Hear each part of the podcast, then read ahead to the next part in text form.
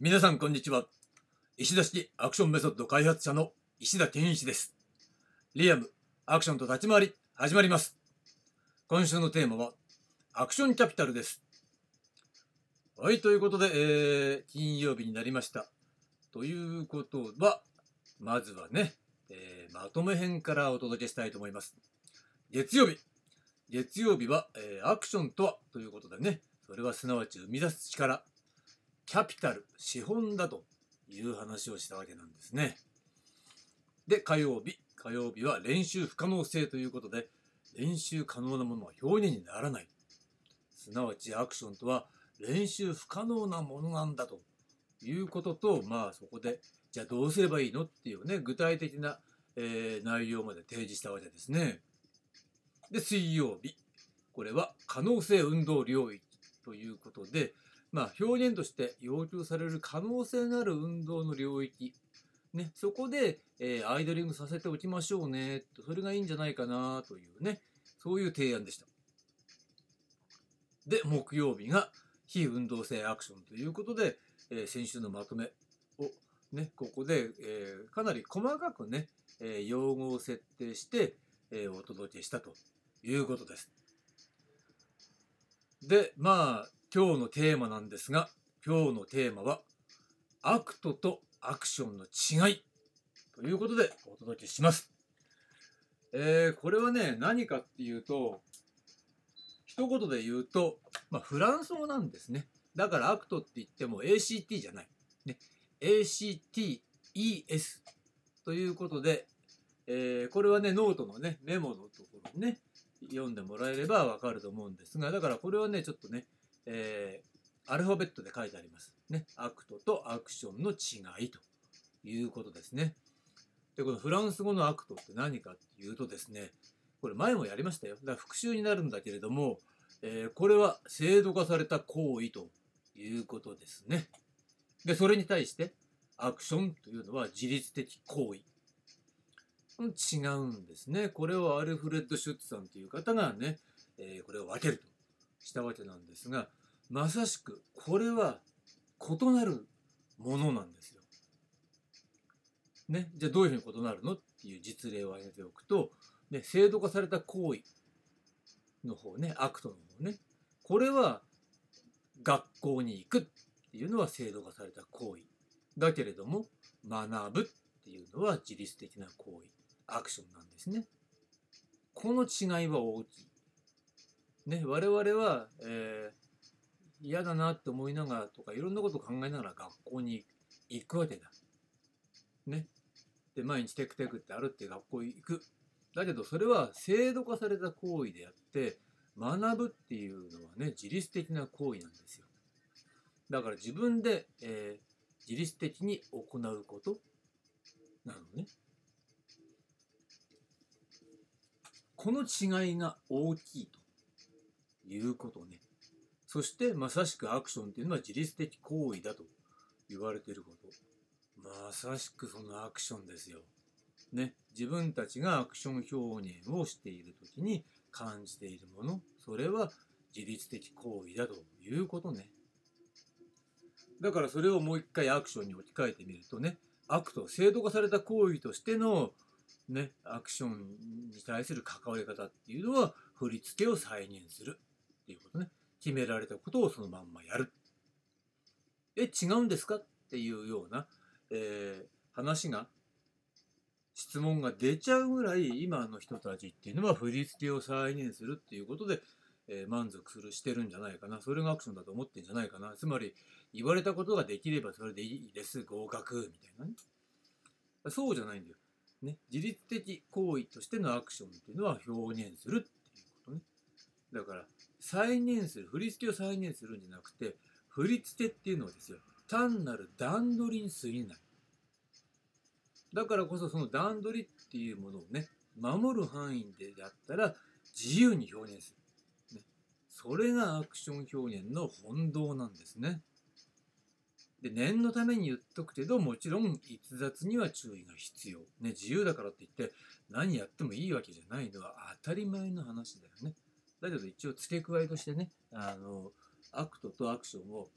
対比させてこの提出してるからこそちょっとね一応ね分かりきったことだけど一応逸脱に注意というのはね付け加えておきました。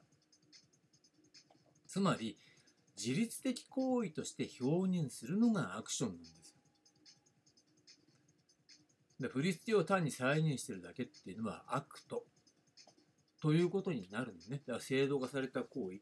だから我々は学校に行くっていうねことと学ぶっていうことがイコールだって思っててイコールであることが、えー、学校に行くことが学ぶことだっていうふうに、えー、アクトとアクションを一緒くたにした上でアクトの方を優位に立てることが正しい。って思い込まされているつまり学校に行くことが正しい。学校に行くことが学ぶことなんだって。みんな無意識に思ってるけど実は別のことなんですね。だから極端なこと言ったら学校に行かなくたって学ぶことはできるし、ね、学校に行ったからって言って学んでることになってるとは限らないということね。だ制度化された行為をこなしてるだけだから。同じね。アクションも振り捨てを決められてそれをやって再現しました。でね立石アクション監督が捨てた振り付けを要求通り再現できました完成。じゃないよねっていう。そこは、えスタート地点だからっていうことなんですよ。ね、そういうまあ立ち回りなんか特に、代表的なんだけどそれを、えー、再現できるように、えー、振り付けをインプットして、えー、再現できるようになりましたっていうのはそれリハーサルの段階ね。でそこから表現が始まるんだと。いうことなんだけどそこの部分がなかなか分かられていないんじゃないかなと思うので何度も何度も、えー、繰り返しねお伝えしているわけです。ね、そしてアクションっていうのは本来全てが自律的行為であるからこそそれを生かす技術体系が必要なのであるということね。まあ分かりやすく言ってしまえばまあ自分が目指すためにはアクションを武器にして目立とうっていうようなえー、そういったところからアクション表現が始まってるから、うん、始まって、えー、それが大体において体系的に確立されてきたし形式も決まってきたと。それを今度はじゃあ、えー、分業体制で再現すりゃいいんじゃん。そうやれば有効なんだね。それは分かりました。方法論は分かりました。ノウハウ分かりました。じゃあそれをこっちでもっともっと効率いいように分業でやります。っていうのがそれが産業的な生産様式において、えー、全く同じ方法論として製品を作るのと同じような方法論でアクションを作るっていうことをやってるまあインダストリアルアインダストリアルアクションインダストリーアクションって言ってもいいのかもね。産業アクションみたいな。うんそんな形になってるんだよね。だけどさ身体表現だから。根本はね人間がやってることだからっていうことなんですよだそうなった時にやっぱりさ1から10まで、えー、計算されちゃうとそういう形で計算されちゃうと過剰性がなくなってくるわけだな。で自律的な行為であるからこそ、ね、演者、ね、演者自身からの自発的過剰性が必要になってくる。ね、これボランタリーエクセシブネスっね、ことをとりあえず当てはめたんだけどわかる？自分でやるんだよね。自律的な行為として行うからこそ、えー、過剰性が、自発的な過剰性が必要となる。ね。もっとああやりたい、こうやりたいっていう欲求ね。うん。それがあるから、えー、表現として成立するし、面白くなっていくんですよ、ということなんだよね。その予定調和を超えたところにアクション表現の面白さはあるわけだ。だそこを分からないでそこを生かすっていう体制を作らないで決められたことだけやってればあとはデジタルでどうにでもなるなんていうのはそれは制度化された行為アクトなんですよ。だそこのところをねしっかりとやってる人間が抑えないとダメだよね。なんでかって言ったらその自律的行為っていうのはまさしく、えー、アクションを生み出す力すなわちアクションキャピタルから生まれるものなんですね。ということで、えー、ね、今週のテーマ、アクションキャピタルってとこに結びつくことになるわけですね。で、まとめとしておくと、ね、アクションキャピタルとは自律的行為として生み出す力のことである。だからこそ、他律的に与えられたものをこなすだけではアクション表現とは言えない。